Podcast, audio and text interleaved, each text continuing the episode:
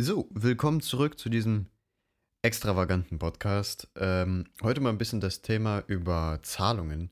Wie läuft es eigentlich bei äh, Spotify, Apple Music und den ganzen anderen Plattformen ab? Es ist ein sehr interessantes Thema, weil ähm, obwohl viele denken, dass es äh, eindeutig ist, wer wie viel zahlt, es ist ein sehr, sehr komplexes Thema. Äh, wir können mal ein bisschen erstmal drüber gucken, wer wie viel zahlt ungefähr. Äh, ganz vorne mit dabei sind Apple Music, Kobus und äh, Tidal. Kobus wird jetzt nicht vielen was sagen, aber Apple Music und Tidal. Und Apple Music sagt, dass sie ungefähr einen Cent pro Stream zahlen. Ähm, was das Problem davon ist, darauf kommen wir dann später nochmal zu sprechen. Äh, Kobus zahlt wirklich einen Cent pro Stream immer ungefähr. Und Tidal hat ähm, eine ganz besondere Aktion und zwar die die Hi-Fi Premium praktisch abonnieren bei Tidal, bei denen wird ein kompletter Teil ähm, des monatlichen Abonnements wird an den meistgehörten Künstler gegeben. Und ich finde, das ist auf jeden Fall eine gute Möglichkeit, um Künstler besser zu entlohnen, weil Künstler werden wirklich in der modernen Streaming-Zeit sehr schlecht bezahlt. So. Ähm, aber wie funktioniert das ganze Bezahle jetzt, ja? Also meistens werden alle Streams in einen Pool geworfen zum Beispiel, eine Million Streams haben alle gemeinsam gesammelt und im Pool sind eine Million Dollar. Das heißt, dann sieht man, wer hat am meisten gehört. Oh, der da hat am meisten gehört, der kriegt das meiste Geld. Also es wird nicht jeder Stream bezahlt, sondern aus diesem Pool wird dann verhältnismäßig, wer dann wie viel gehört wurde, aus diesem Pool wird dann das rausbezahlt. Ähm, bei Spotify gibt es ein äh, relativ wichtiges Problem.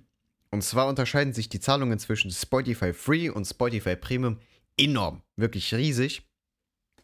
Denn äh, während es bei Spotify Premium hier in Deutschland ähm, ungefähr 4 bis 6 Dollar pro 1000 Streams sind, sind es bei Spotify Free halt nur 1 bis 2 Dollar oder sogar weniger. Kommt drauf an. Und ähm, das lässt sich natürlich darauf schließen, dass die nur aus Werbeeinnahmen finanziert werden. Natürlich. Aber Spotify macht es sehr oft auch nicht einsichtig, ob Spotify Free oder Spotify Premium Streams waren. Das ist das Problem.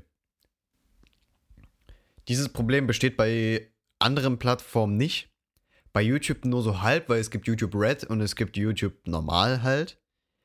Ähm, aber da wird es auch deutlich äh, besser gekennzeichnet, wer wie viel zahlt. Weil wirklich, du siehst da, wie viel ist YouTube Red-Anteil und wie viel ist normaler YouTube-Anteil. Und ich finde, das ist einfach transparenter als Spotify. Und Spotify muss da wirklich aufholen, was an Transparenz angeht. Das Problem, was ich jetzt allerdings sehe, ist, ähm, dass es sehr wahrscheinlich ein Limit für äh, Zahlungen gibt. Weil ihr müsst euch vorstellen, wahrscheinlich wird keiner, der 10 Dollar verdient als Spotify ein Abonnement, dann 11 Dollar an äh, Auszahlungen geben. Und sehr viele Leute hören wahrscheinlich deutlich mehr, als äh, Spotify zahlen könnte. Was ist also das, äh, was macht Spotify also jetzt? Kurz gesagt, praktisch haben die ein besonderes Limit pro Account. Wahrscheinlich, man kann es nicht beweisen, das ist das Problem, aber es ist wahrscheinlich so. Die haben ein Limit pro Account, was sie auszahlen können an Gewinn. Heißt, sagen wir mal, ähm, Beispielhaft jetzt bei Spotify zum Beispiel sagen wir 10 Dollar kostet das Abonnement. Dann wird ungefähr bei 6 bis 7 bis 8 Dollar ähm, diese Grenze liegen. Das heißt 7 Dollar. 7 Dollar entsprechen ungefähr 1000, 2000 Streams, sagen wir mal. 1000, 2000 Streams.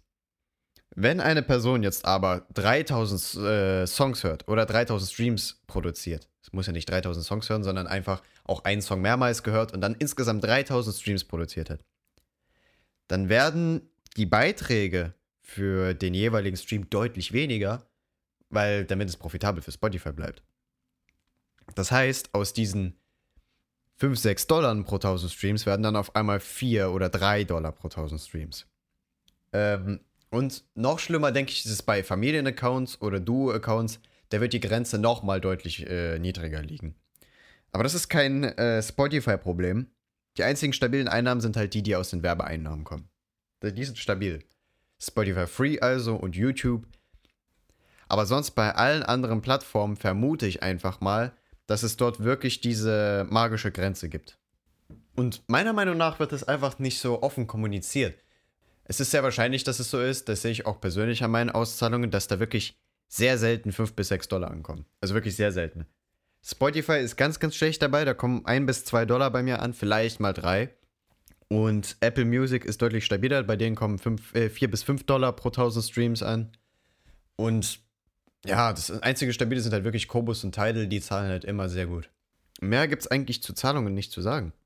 Für die Künstler wird es am profitabelsten bleiben, wenn man Merch verkauft oder CDs verkauft oder Alben verkauft, äh, beziehungsweise Konzerte hat. Weil allein von Streams zu leben ist äh, praktisch unmöglich in der Musikindustrie. Halt nur, wenn du wirklich eine ganz, ganz große Kanone bist. Und sogar dann können die sich wahrscheinlich nicht den Lebensstil leisten, die sie leben. Ich glaube, das war ein ganz guter Überblick über, wie Zahlungen funktionieren. Das wird wahrscheinlich eine etwas kürzere Folge gewesen sein. Aber ja.